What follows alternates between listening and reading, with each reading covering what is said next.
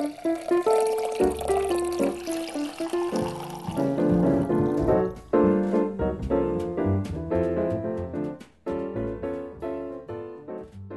is Bottle Talk with Rick and Paul, and today we're going to talk about opening up a wine. I go for a corkscrew. Yeah, yeah, but that's not actually the kind of wine we're talking about, my friend. We are Screw talking about opening up a wine. No, well, yeah, no, not that Pull one tab? either. pull tab wine, I love it. I like the pull tab, but no, it's a different kind of opening. We're talking about letting the wine breathe. Ah, Lamaze classes. Yes, we are giving wine Lamaze classes. Frankly, you and I could probably use something like that ourselves. I'm Rick Kushman. I'm Paul Wagner. This is Bottle Talk with Rick and Paul. I don't know why we need a Lamaze class, but we probably do. today we're talking about some of the things you can do to when your bottle gets open to how to how the let the Easy for you to say, Rick.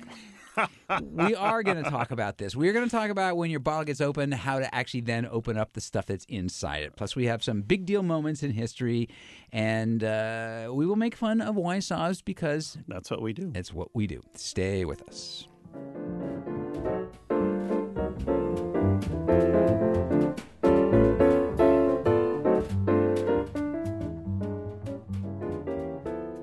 You're listening to Bottle Talk with Rick and Paul, and today we are going right to our mailbag of sorts because we got a broad question from Kevin Ostrowski from Beaver, Pennsylvania. Beaver, Pennsylvania. It's it's a real it's the name of the town. Kevin says Wait, in- wait. Is his is his last? Did you say his- it was his last name was Kevin Cleaver? No, no, it's Ostrowski. The Oh, yeah. town next to Beaver is called Cleaver. There's Cleaver. no, he actually what he says is it, the town is indeed named after the flat-tailed rodent, and he Wow. says he says it's a history story involving hats in Europe. Yeah. Okay. Sure. Beaver hats. Yeah, yeah. I would, however good the story is, I just like the explanation that it involves hats in Europe. in any case, this is his email question, uh, and I like this. Uh, I, I already like Kevin. This is his question. It starts with Well, first of all, he comes from Beaver, Pennsylvania. Yes. Well, his question starts with I very much enjoy the, the show. Thanks for keeping it grounded. Wow. He actually fan said- mail. Rick, we got fan mail. We actually had a guy who said he likes the show. This is great.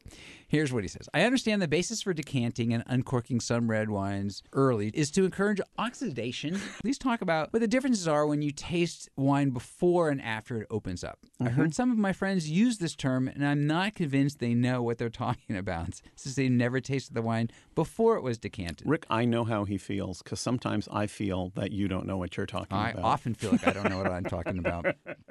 And now it would be one of those times. one of those times. Absolutely. So he says, What wines would you wait for to open up? And what makes you decide to aerate? And what is the taste difference? Great question. So this actually opens up. That's a really complicated question. Rick. This I think you up should answer it. a wide. yeah, it opens up a wide question. Well, Yeah. here's here's uh, let's but let's start with taste, and I will start with the taste part of it because um because many things happen. Yes. The the, the you know. Uh, one really sort of almost simple way to say is that your wine gets a little rounder. Yes. A- as it gets some air, Yes. it get things soften a bit. Yes, but Rick, I'm going to point out that while we talk, you talked about flavor. In fact, those are textural changes in the wine, Very not good flavor point. changes. And Very I good think point. that opening up has as much to do with texture Yeah. as it has to do with anything else. Right. Well, that's actually a very good thing, and so does actually drinking the wine. It has much to do with texture. And when we, you know, Yes. this is a point you and I make a lot. Was then what wine But critics. nobody ever listens to us. Why so would we'll they? Just keep making it. I can't actually blame them. You know, one of the things that, um, but that wine writers tend to do is they tend to give you these lists of flavors. But the Right. truth of it is, when you listen to human beings talk As about to wine writers. yes, when you listen to them talk about wine, they actually talk about textures. It was a Smooth. smooth wine. It was Smooth rough. big. It was edgy. It Yep. was bite. You know, Yep. and Harsh. it's and how people talk about food too. Even you Yep. know, and and it is it's so so and I did it. I, I went right there on texture too. Mm-hmm, and and so it is you are right. What the first most obvious thing is that it softens the wine. Right. You know, and there's there's a lot of thing that goes on that lots of things that goes go on when wine is opening and changing. So let's talk about let's talk about the first one, which is what you called oxidation. Okay, when you I, sli- I didn't really call it that. I call it Oxid- oxidation. oxidation, yeah. but yeah, we, we'll get there eventually. when you slice open an apple, slice it open clean and fresh, right? You bring and often with a piece of my finger with it. okay, well, we don't want that because we want to be able to look at the color of the apple without blood all over Gotcha. No salt, no blood. All right. Okay, so slice open the apple, nice pippin apple, slice it open, and it is pure white on the inside. Come back in 10 Not minutes for long. and it's brown. That's right. And what's happened? It's oxidized. Curse you, air. That's right. So, same thing happens with wine. Wine, however, has a few things that protect it from oxidation, one of which is acid. Acidity protects things from oxidation, which is why people put lemon juice on their apples to keep them from turning brown. It's also why they put lemon juice on salad bars.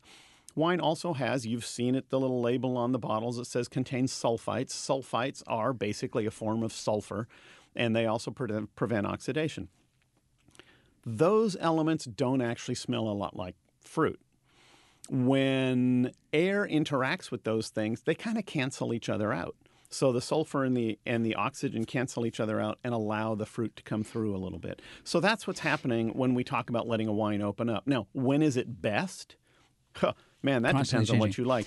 Actually, one more thing uh, quickly on the opening up, because this Mm-hmm. is often the very front of the opening up process. Is there's sometimes a little bit of SO2 left in the bottle. Right. It's, it's a natural process that occurs in the wine. SO2 being sulfur sulfur dioxide. That would be one sulfur two oxides because that's the dye. I remember that from chem class. You don't need to know that. Man. I'm. That's all I'm saying. this wine's beginning to sound like it's got some minerality to Yeah, it. that's another. That's a long story. if you heard us before, we we make fun of this, um, and so sometimes it's simply just letting that blow off. That Right. that's one of the first things that will that the that the wine in the glass will. So sometimes when you when you uh, feel like you can't really taste the fruit of the wine at Right. all, that's just the sulfur has to go away, and that Yep. that doesn't take very long. The other thing that will do the same thing for wine, however, is warming it up. So serve a, a red wine at 45 degrees, and it will seem really kind of tight and lean and tart and mean. Uh, serve it at 65 to 70 degrees, and it will also soften up. So there are a couple of factors here, and it may be that you want to play with these a little bit. I think it's a wonderful experiment to do at home. Right, and you know, and you you have you have suggested this before, and I have uh, foolishly given you um, you know props for it. no, it, it really is a good idea, which is to sort of if you want to know what time does to a glass of wine, is to pour yourself one glass, Right. and let it sit there while you drink your other glass, Right. and then when you could come back to it and see how different it is. Yep. You know, there's another thing that happens, and and remember, smell is like 85 percent of taste. You know, we Yeah, we- maybe more. maybe more. Yeah. Um, well, Hildegarde Heymann says 85, and I'm Yeah. going with her. She's the head of sensory eval at UC Davis and a very well respected. What does she know? What does she know? Ah, I'm come just on. I'm quoting her numbers so I don't, don't sound like a dummy. but It's not working. but if you think of what smell right, yeah, good luck, Rick, right? But if you think of what smell is, well, think about liquids, right? So if you boil uh, pour, oil on top of vinegar, the oil will float, the vinegar will drop. Right. They they have different lightnesses, basically. Densities, right. Densities. Well, I was going for the really simple terms. Right. It's the same of smells. The the the Uh-huh. gases are simply just less. Some gases dense. are denser than others. Right, and so so so just like Kind of like your just like me as you're going. I know you're heading there.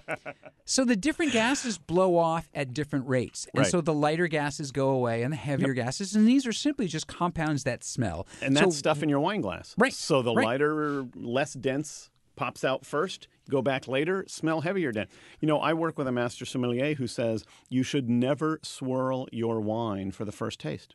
Ooh.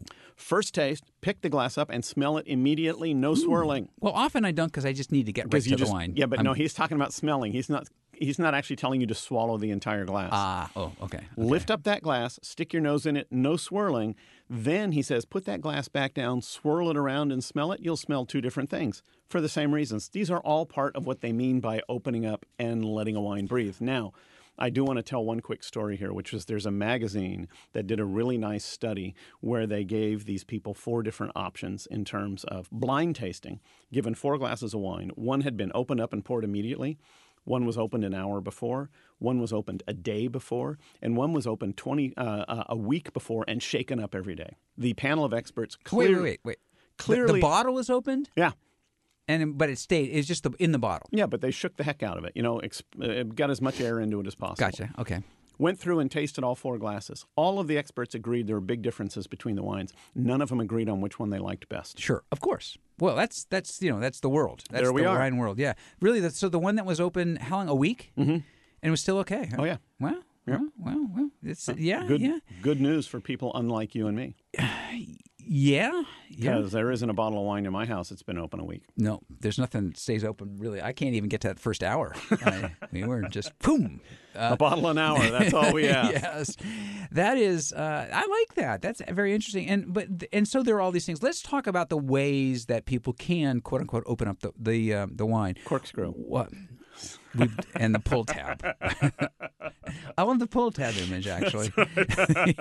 the um, so one of them is I, I just want to I want to bring up aerators because I love the sound. Okay. Yeah.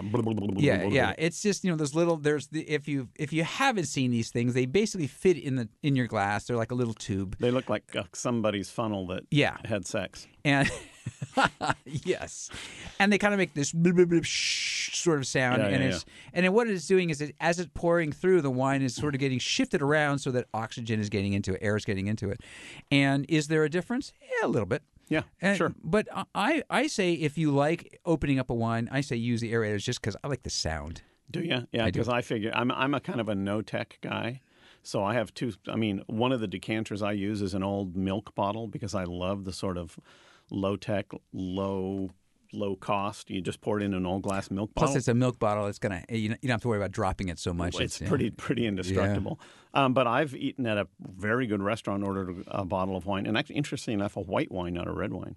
And the sommelier came over and said, "Would you like to, me to aerate the wine?" And I said, "Do you think it needs it?" And she said, "Yeah, it's actually better if I do." And I said, "Okay." She poured it into a decanter, put her hand over the top of the decanter, and started shaking it like a set of maracas for a mambo. Chugga, chugga, chugga, chugga, chugga, chugga, chugga. Poured the wine. It was delicious. Yeah, yeah. All So right, there I- you go. Yeah, there's and actually, you know, you you there's there's all the and you mentioned before. I've seen uh, somms do the the very nice simple thing of, of in a smaller glass for themselves is just to, to aerate it. And Yeah, but I always it. remember Tommy Smothers' great line about that. He says, "You know, I was always taught to really get the most out of a glass. You put your hand over it and you swirl it to really capture all the glasses." So he said, "So, I, so, so yeah, so I put my hand over the glass and I swirl like this." And the wine always smells exactly like the palm of my left hand. yeah, there is that. Yes. uh, yeah. So th- those are, and then you know, but the another question there's, there's some, what they call quote of quote aggressive uh, decanters too. Ones that are sort of shaped like a zero. You Right. pour it in and it goes down both sides, yeah, yeah. and and what those do is it.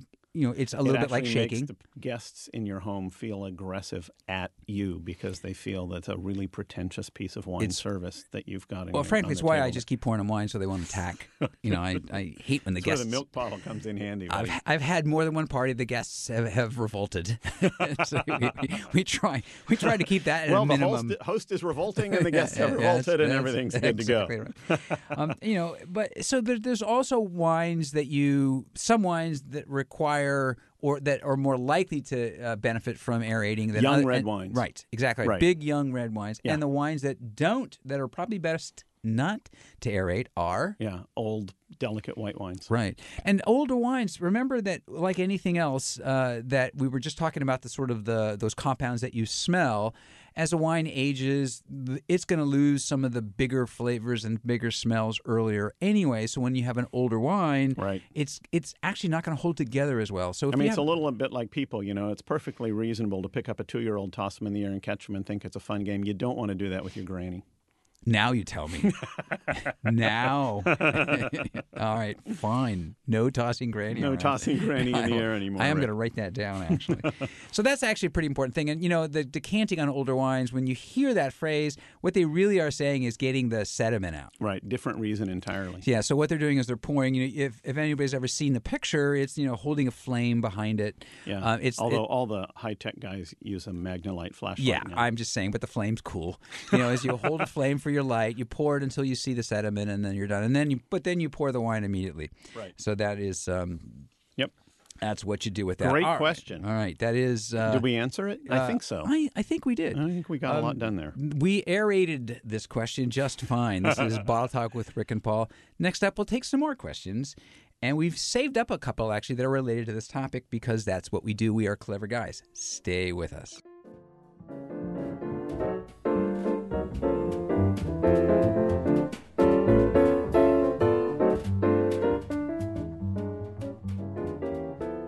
You're listening to Bottle Talk with Rick and Paul, and it's time to open the mailbag for official real reasons as opposed to just starting with mail.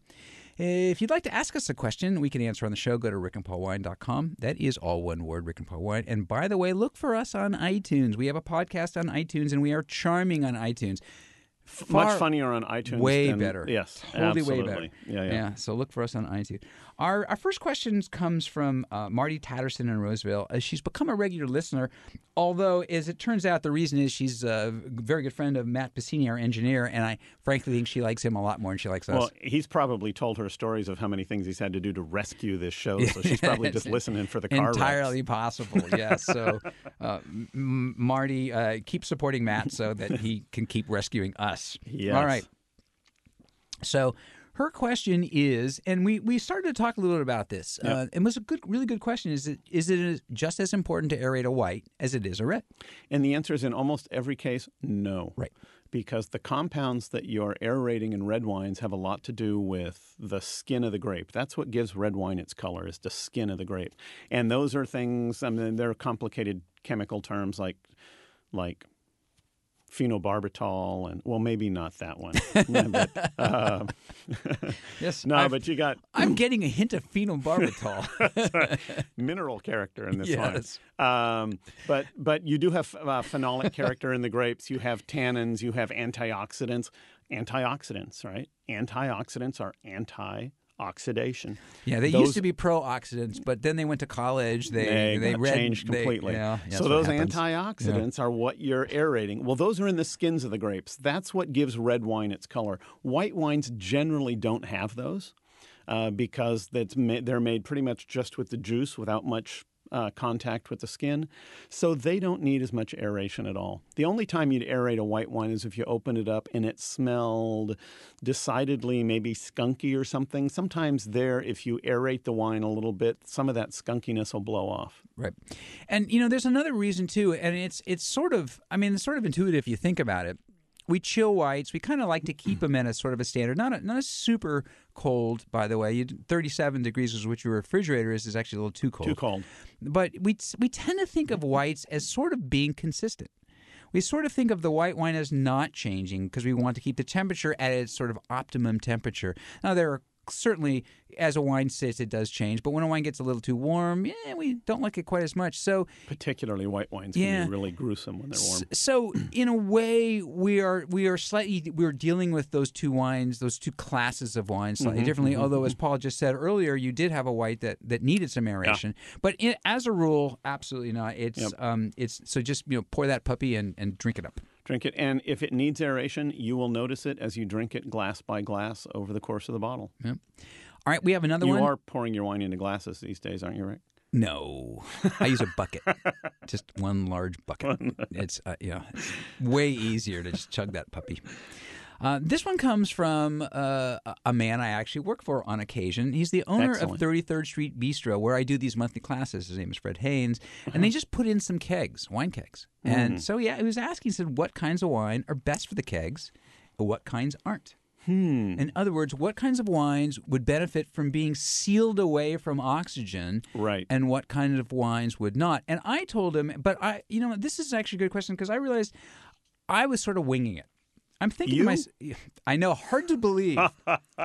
so I'm, I'm, you know, I'm answering Fred on on the fly, and I'm, I'm thinking, okay, so the like we just said about the whites that you don't aerate, especially the brighter whites, Yeah. would be really good. Yeah. You know, Sauvignon Blanc, and Yeah. that was one of the ones he had was a Sauvignon Blanc, and the other one he actually had, which I really was like glad that he did this, was a Torrontés. Uh-huh. From Argentina. Um, Yeah, and although Yep. it is kind of have some rich flavors, but it keeps its acidity. But they were going to put a Chardonnay on the tap as well, and I think that's Mm-hmm, yeah. totally fine. But I thought to myself, you know, if there's a one I wouldn't do it with, it would be a big red like a Cab or a Barolo, something Okay. like that. I mean, not gonna, you're, a lot of people are going to be putting Ordering Barolo by the glass. right, but Right. it does. But Cab they would, and it just struck me that So I have a, I'm going to disagree with you. okay, go for it. And I'm going to disagree with you not because uh, kegs are not a way of storing wine. Their way of serving, wine. They're a way of serving wine. right? And the but reason you but they may sit there for a while. Yeah, but that's fine.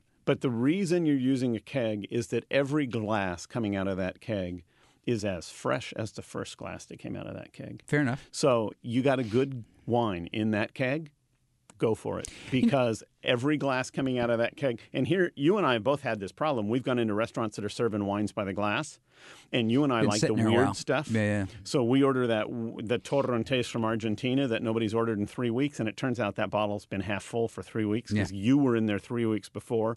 You drank the first two That glasses. That explains everything. That explains Yeah. a lot. And I'm getting this glass. It tastes awful. Kegs don't have that problem. Every glass coming out is clean, fresh, and perfect. And so, as long as you start with a good wine in the keg, you will finish with a good wine in the keg. You know, I uh, was actually at a tasting where uh, one of the restaurants, what they did was they had a handful of their wines in kegs, and but they, they got the same wines in bottles. Uh huh. Uh huh.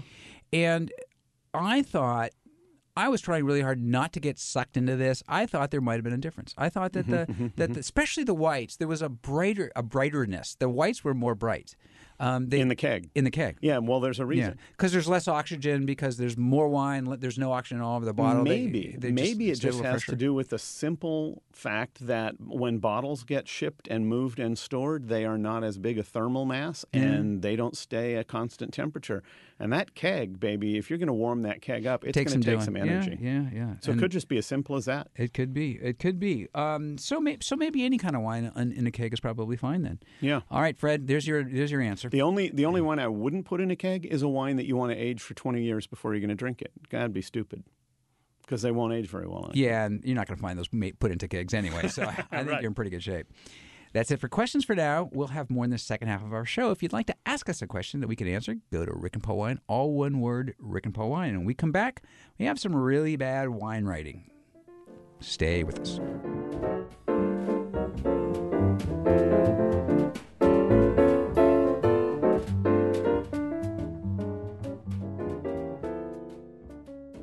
You're listening to Bottle Talk with Rick and Paul.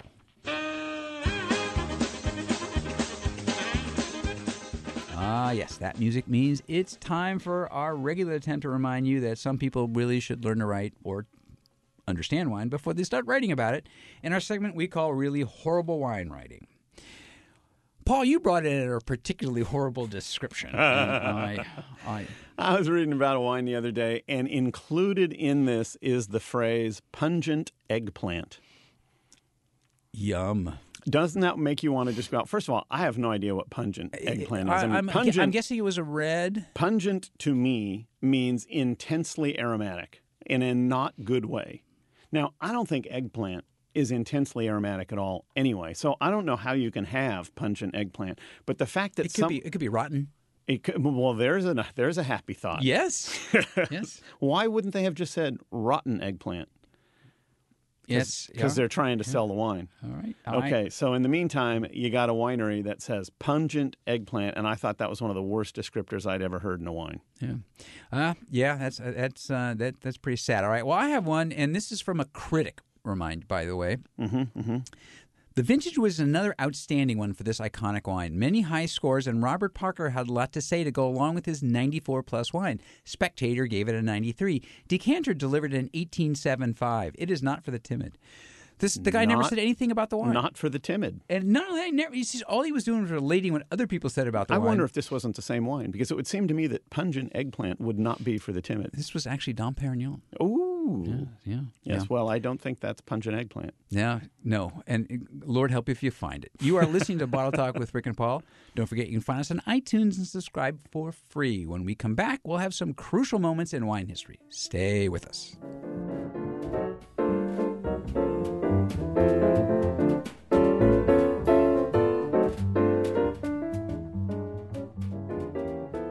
You're listening to Bottle Talk with Rick and Paul.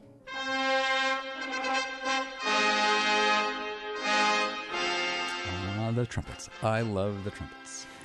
that means we're going back in time because one of the reasons we love wine is it makes us feel like we're going back in time sometimes. And we have a historic history moment for you. Paul, what'd you bring? Well, I had a student in my class from Italy the other day, and he and I were talking about um, Galen, the the father of of Roman medicine. And one of the jobs Galen had as his official role as the doctor to the emperor of Rome was he had to go back and taste all of the wines in the Roman emperor's wine cellar to identify which ones were good, which ones were not good, and which ones might be harmful. So he Harmful tasted, as in poisoned? Well, hard to say. They, he just wanted to make sure. Hmm. I hmm. think this is a great plan. I think you and I should volunteer for this duty anytime somebody has a big wine cellar. Well, we would go as in. long as there's not poisoned. Well, that's why you would go first. But he discovered that the greatest wine of the Roman Empire was a wine called Falernium, which came not far from Rome. And the particular vintage that he was most impressed with was over 125 years old. Wow. Wow. Now, it makes you think before bottles, before corks, these were How- pretty how did this oxidized wine. It would have tasted like sherry. ah. But So was it a sweeter? it would have been, it would have been yeah. a little bit sweet and it would have been completely oxidized and it would have tasted like a sherry or you know we these days taste madeira uh, that can be that old Yeah, Um, you know, because we have talked in the past, and I, I really sort of love this note about old wines, which is that it, back in the day, wines didn't last very long. Most That's right. most of them were pretty bad, and That's and right. so they didn't have they didn't have kegs to store them in.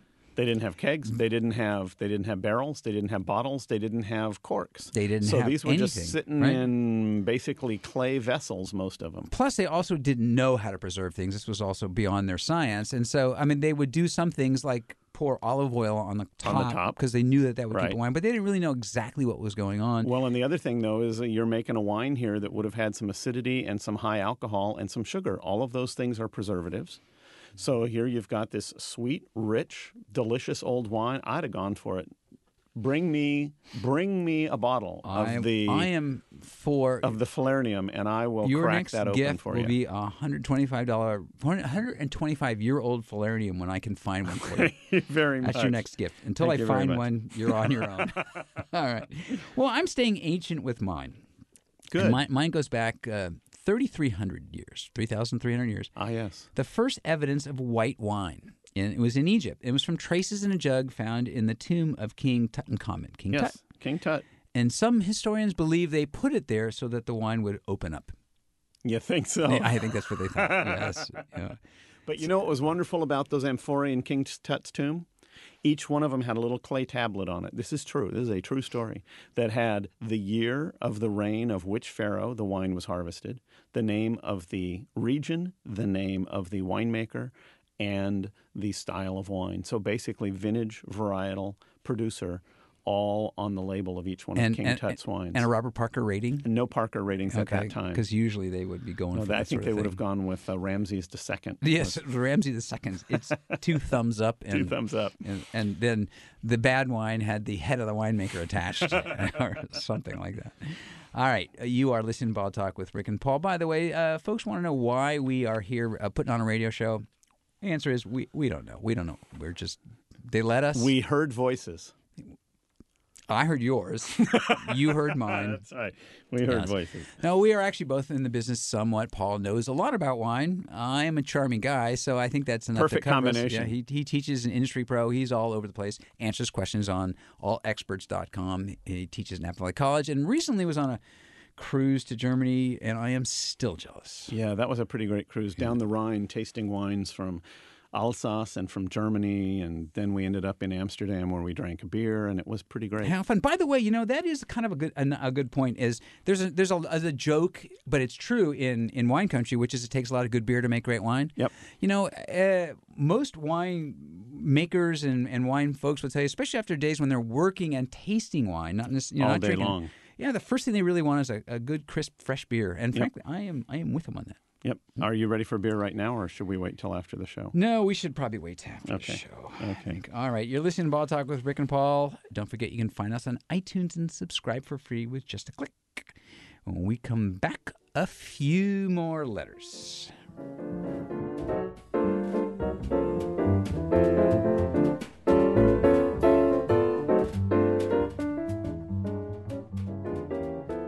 You're listening to Bottle Talk with Rick and Paul. We're back to our mailbag. And by the way, if you'd like to ask us a question, we can answer on the air or try to answer on the air. And but we'll give you credit.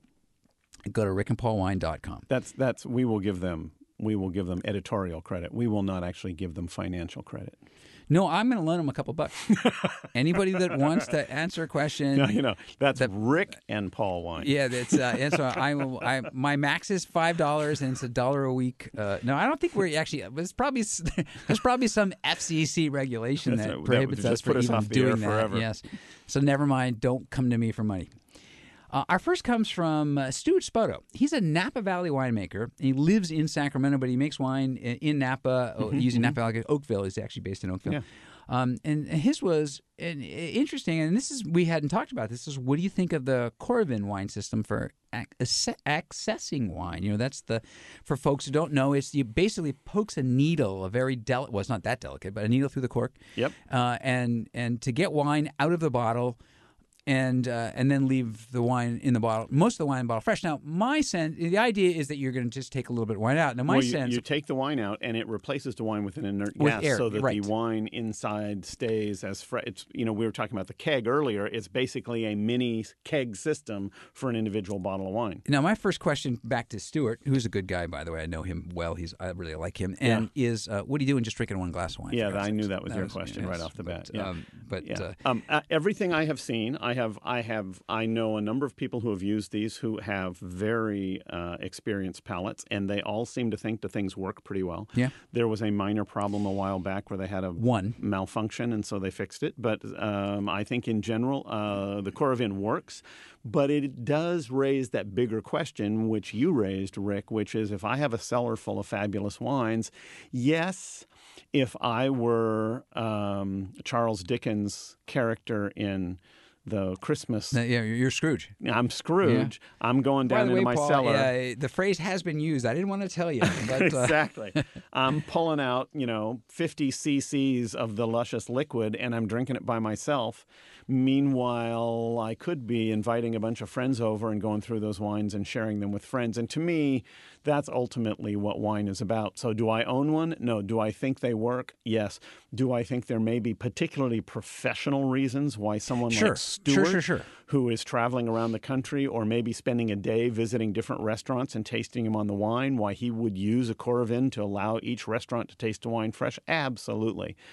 But for a wine lover in his home, I want to ask why the wine lover. Of course, if he's using a Coravin, we know why he's using a Coravin because he doesn't have any friends. There is partly that, yeah. Um, eh, you know, it's also there's also a sort of a a, a tech geekness to it, not a wine geek, but a tech geek. It's you know, it's fun to have gadgets. Gadgets It, are kind it of is fun. a cool gadget. It You- does work. Yeah, and for you know, for folks who know the story of the one, what happened? The one bad one was a bottle exploded. You know, Yeah. but but it was still numbers are pretty small, and the general consensus in the industry from folks who knew the the case or knew people who knew the case. So Right. really, it's total rumor. Right. but it's you know likely they you know because what you do is you That's pump what we're about here, folks. you pump the gas back in yourself. So it, Right. it was it might have been a flawed bottle, but probably pumped a little too much gas in as well. right, which is what people accuse us of all, All the time. All the time. That is true. That is true. uh, now, th- this one is a, a, a broad question, and but it's a good one. This is a. I, It's from a guy or a. It's a guy. okay. Yeah, yeah. He's It's uh, not about broads, though. No, this is from. Greg Patton in Fair Oaks. Okay. And once again, this was another question that was not emailed to us. This was in came in conversation talking about the show. Yeah. And he said, "How do you make a decision in a restaurant? You get a list with like 500 wines. Where do you even start?" And I- that's that's a really good question because before we say ask the sommelier, which is always a good direction, but but I think that how do you start to narrow down your choices is not a bad thing to talk about because I know what I do, Okay. and you know You look for the cheapest wine on the list. You go the next one up, No, and you that's say, not what I do. "I'll have a bottle." Do you still have any of that delicious? no, if I'm with my wife, I say, Honey? "So, what would you like?" That's right, honey. yes. Yeah, No, I I do. I you know it is. Look, it's a dilemma for anyone. First off, there's going to be wines you don't know, and if you're guys like us, we have this weird. It's a it's a cork that is probably not social for the rest of the world, but we want to try something we don't know anything about. So I'm kind of looking for something.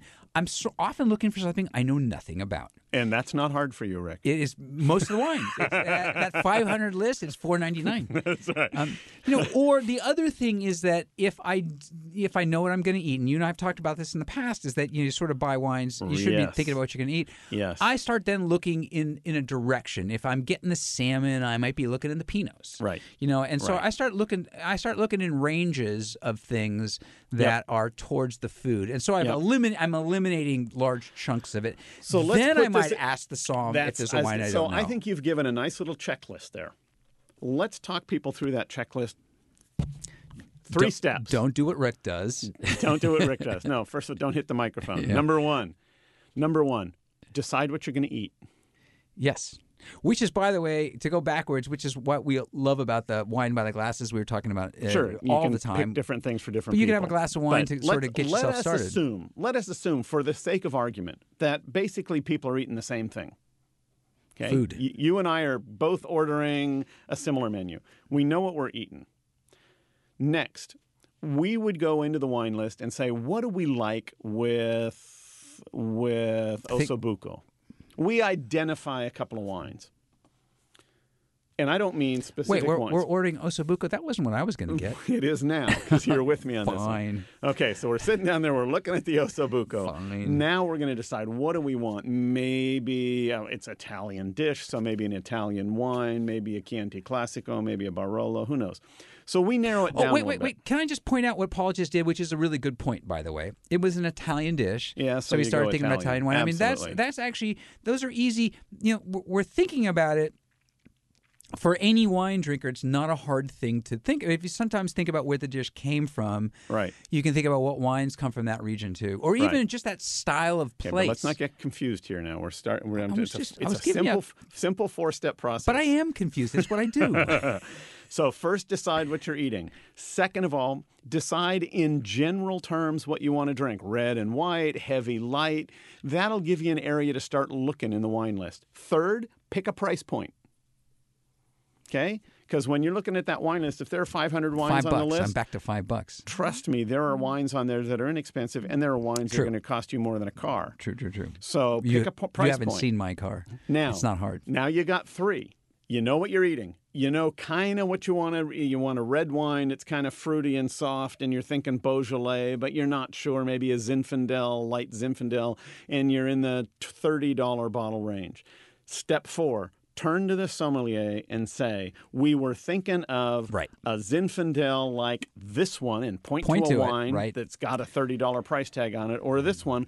And then say, or do you have something else you think I should try? Right. In other words, help them help you. Absolutely. And, and so you've you've narrowed some things down. You've Yep. you've set a price and you can sort of look at the menu often and see, you know, what the price range is going to be to help you decide what you expect that you're going to have to Right. pay. You know, if, they're, Right. if this is an expensive place, you might have to start thinking about you. It's going to cost me a couple more bucks if it's you know Yeah. you, and so all of those things that you can do that don't take much. You don't really have to know anything about the wine so much Exactly. is just to know a little bit about what you think you're going to eat and and then you can say look i like and then you tell them i like big reds or light reds Yep. And you know this is the thing that i talk about all the time. In fact um, was just having this discussion the other day with some friends who was saying you know i had this great wine and i can't remember what it was. Oh, yeah. and i said was the Oh, phone in your pocket he said well yes it was No, and i said did you take a you, picture Rick." of your shrimp but you didn't take a picture of your wine Yeah. just if you, if Yeah. you find wines, this is this is such a, a great easy tool. Wines Yep. that you love, wines that you hate,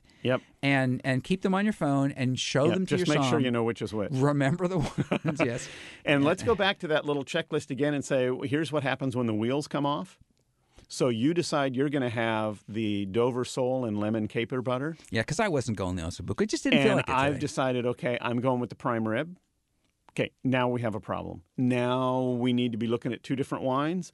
Now we're looking at two different wine lists. Maybe I order a glass, you order a glass. It goes a whole different direction, yes, yes, and then there is that. and that's okay. Yeah, yeah, always good. And you know, we've also made this uh, point before. If you're out with a group, so a larger group, which more than two, you know, four. If you're if you're if you're thinking you're going to go through more than one bottle of wine, get get them both at the same time and get two different wines. have some fun. Pick Right. two different things Right. and tell those the sommelier or the server, give people a choice. And if you're in couples, encourage the couples here. One of you or have one, one of you have the other. You can exchange glasses. You can t- taste them and see which one we like better. Yeah, and there's one other part to this too, Greg, is that even if you don't, if you're not, if you don't feel comfortable doing some some of that quote unquote math yourself, you can tell the somm what you're thinking. So you can say, look, I think I'm going to get this. I think I want something from in this range. You don't have to know a Right. lot, but it does help Right. them because otherwise your sommelier's got the same problem. What you probably shouldn't do is say, "What do you suggest?" Because you know he, he you're, you're, The- she he or she's not going to know what you the like. The worst question to ask of somebody is, "What am I going to like?" Yeah, because they don't know you. and- you got to give them some help. and and I know Greg, and he wouldn't do this, but don't say bring me your best, whatever, because Right. now you've told them I'm going to spend a lot of money, Right. And um and and by the way, he considers them all his or her children, and Most people who yeah. put together good wine lists tell you that every wine on the list is good. That's why it's on the list. yes, yes, yeah. Absolutely. All right, Cool. Good Uh, question. Yeah, that was a good question, Greg. All right, um. We, we have another question that I'm not sure that we're going to be able to answer, but it's a good question. It's from Jana Howard, who lives in Sacramento. Uh-huh. We have a Northern California bunch this day. I still can't distinguish between a wine that is tannic versus acid. Ah. I'm pretty sure I understand acidic in wines, as I consider Sauvignon Blanc pretty acidic. I kind of think I know what it tastes like on my tongue, but well, it seems that tan tannins come more into reds, but I don't think I can describe them or find them, and I know that there is also acid in reds. Do I just need to drink more? Well, yes. Although I'm I am answering Jana there, I'm not answering that as if you asked that question, Rick. You personally do not need to drink more. Oh darn! You you I think you're fine just the way you are. Well, why? Thank you, Paul. oh, anytime. So I have a really simple solution here, and it doesn't involve wine. It's very, very simple. Make yourself a glass of lemonade, make yourself a glass of iced tea, no lemon in the iced tea, and drink the two liquids. Lemonade has acid, iced tea has tannin. And you will notice that the acidity in lemonade makes your mouth water and it pinches particularly in the back of your mouth along the yes, edges. yes. It's kind of mouth-watering, juicy. I always think of it as juicy fruit, kind of mouth-watering acidity. Tannin will make your tongue feel uh, dry, uh, at times even furry, as they say, for a really tannic, really, in, you know, when you have a strong and often, tea. especially if it's from the seeds, you often feel it on the tip of your tongue, Yeah. as opposed to the the back sides, which is the if, acid. if it's is. really tannic, you'll Yeah. feel it on your teeth. yeah, yeah, yeah, yeah. Uh, yeah. So tannin is that sort of dry, almost rough texture that you feel on your on your tongue, and acidity is that sharp bite that you feel more in the back of your mouth. And again, just think: is it more like lemonade or more like iced tea? And I think one of the reasons why you're having a little trouble with this, Jana, is that it is they're not exactly the same. You know, the the acid will sometimes show itself as sort of brightness and, and and a little bit of a flavor as well as a sensation where tannin is totally sensation but really is it is sort of the difference between drying and mouth watering those those two are the difference and you can find wines that have both red wines in particular that have Sure. both tannin and acid Sure. in them and the, all that's going on at the same time Yep. um, and then the, there is sort of this. It, it sort of doesn't matter. you know, I mean, it is it is because it's fun to deconstruct the wine, but it really comes down to do you like that? Do you like that that sensation? That's a very good point. And then if if it's a wine you like, you take a picture of it with your cell phone. On the other hand, if Jana does this exercise and realizes that one thing she doesn't like is tannin, that's a really helpful thing to know because then when she's looking at the wine True. list and she's making a suggestion to the sommelier, she can say to the sommelier, I really like red wines, but I'm not too wild about tannin. And the sommelier can say, Great, then I have a couple of red wines I'd like to suggest to you where the tannin is relatively low. That's true. In fact, that's um, that's actually a pretty solid. Uh, it is a solid solid point about. So I, I'm I'm I'm the. It doesn't matter. It sort of doesn't matter if you like the wine, but in That's terms right. of being able to deal with, as Greg Patton asked, the 500 list wine list. Yeah. That is that's kind of one of the things, and you know we talk about that a lot on the show. We talk a lot about uh, helping you help yourself. You know, remembering the things you like and don't like. So in truth, Janet, you're asking a really good question, and and so sometimes if you if you've got people around you or your sommelier, there's a wine you really like, and you know if you don't mind saying, you know, I'm still not sure if I if the thing I like about this is the bite of the tannin or the bite of the acid. What what, what is this? And it, it, it, you can I'm still thinking if them. Jana likes bites, maybe we should, yeah, I don't know. It's that you know well it is. I, no, and, and I'm gonna I'm gonna disagree with you on that a little bit, Rick. I think if she doesn't know and she accepts the sommelier's explanation of why she likes that wine, she may not actually agree with that explanation. She well, may not it, know. It helps you think about it. I, th- It helps you is. think about it, Yeah. but but um, absolutely right. Take a photo of wines you like. Do the lemonade and iced tea test. But in the end, I, as I tell my students, I am not teaching you how to taste wine. I am trying to teach you a little bit how to talk about it. Yeah. That- and that's what Jan is really asking. right, and so, and so that's it. If you can find a couple wines that are tannin, tannic, what is it you tell yourself about those wines? right, exactly. Yeah. Um, and then if when you do the lemonade and iced tea test, take a picture of the one you like best. And um, no, right. I'm I'm uh, I, I'm just seriously the phone. Take a selfie of I, yourself. I have to say it again. I, the phone is your friend. The cell phone is your friend. You know, so many people take pictures of their dinner. Yeah, ta- and they and- never take a picture of the wine. They take and a picture. you once a week, you or I get a call or an email from somebody saying, "What was this wine?" Yes, I yeah yeah yeah. It was well, I you know it was a white label and it was Chateau on it. something. Yes, Right, yeah, had a horse on Those it. are good. Yeah. Um, all right, we are going to close the mailbag. Um, we've got a food and wine pairing for you coming up. Uh, it will be both acidic and tannic. And that's just the food. if you'd like to ask us a question, you can go to Rick and Paul Wine, all one word, Rick and Paul Wine. And don't forget, by the way, we are on iTunes as a podcast. We'll be right back.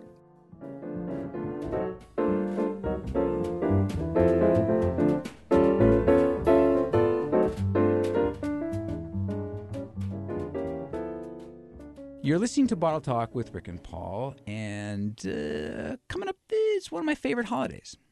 Yeah. Yeah, yeah. You Which know, holiday is that? National Pie Day. National Pie Day. I need to say, pie's my happy word. Do we? Is this where we celebrate the ratio of diameter to circumference? Um, well, it is actually uh, baked pie day. Is- yeah, that's not because that is three uh, through fourteenth, uh, March fourteenth. right. Yeah, yeah, that's different. This is pie pie. Okay. Although pie pie, uh, you know, that's people making pies too. Actually, they're making pies with the pie symbol on them, Yes, which is always sort of fun. They now, are. this is actually about the baked thing, and The it baked is pie. it is um, it's my happy word. When my trainers, uh, you know, they they take out the whip and the chair, they um, Uh-huh, uh-huh. and they want to calm me down. They just say pie. I'm sure. Are you sure you want this on the radio? Rick? No, no, probably not. All right. So we're going to each bring. so are we as, as American as apple pie, or what are we doing? we here? are bringing a pie to the table, so Bringing a pie to the table. Yes, Excellent. And, and mine is cherry pie. Okay. Because I love cherry pie. cherry pie. Huh? And my pairing with cherry pie, I'm going with a ruby port. Yeah. The sweetness, the redness, Yeah. going with the cherry, the creaminess of That's the cherry good. pie. That's that's Yeah. what I would do. So there's a problem with pairing wines with desserts, which is if the wine is not as sweet as the dessert, Yes. it will the dessert will make the wine taste like vinegar, Yes. and that's not what's called a good food and wine pairing. Yes, when we talk desserts, it's absolutely true. You should always be thinking sweeter wines. Always be sweeter very wines. and yes. and really, I'm going to say sweeter than you might expect. yeah, yeah. So if your favorite is is um, a cherry pie, I think my favorite is probably um, uh, pumpkin pumpkin chiffon, which is really light and airy and spicy and has all those wonderful things. And you can drink a you can drink a late harvest Gewürztraminer with this. Um, you could drink a Sauterne, but I love the ancient dessert wine of Hungary called Tokaji Aszú. Um, and it's absolutely delicious. Has some sort of nutty characters and some apricot, and it's just absolutely delicious. Yum, and it's ancient. And Your it's ancient. Your wine's ancient. Your pumpkin pie it's ancient. Is It is the wi- the king of wines and the wine of kings, is what they used to say about it. Okay. All right. Well, and that's uh, that's us. We are the We are kings the- of wine. No, we are not. We are the jesters of wine. And that is it for another round of Bottle Talk with Rick and Paul. Our engineer is Matt Bassini, and thank you to Capital Public Radio for the studio use. If you'd like to ask us a question that we can answer on the show, or you know, give it a shot anyway, go to Rick and Paul Wine, all one word. Rick and Paul Wine. Look for us on iTunes. As we say, you can subscribe for free. And if you learned anything today, we hope it's that air. Eh, it's good stuff. It's good. Yeah. I'm Rick Kushman. I'm Paul Wagner. And remember, the best wines you drink are with friends. Or with us. Especially us.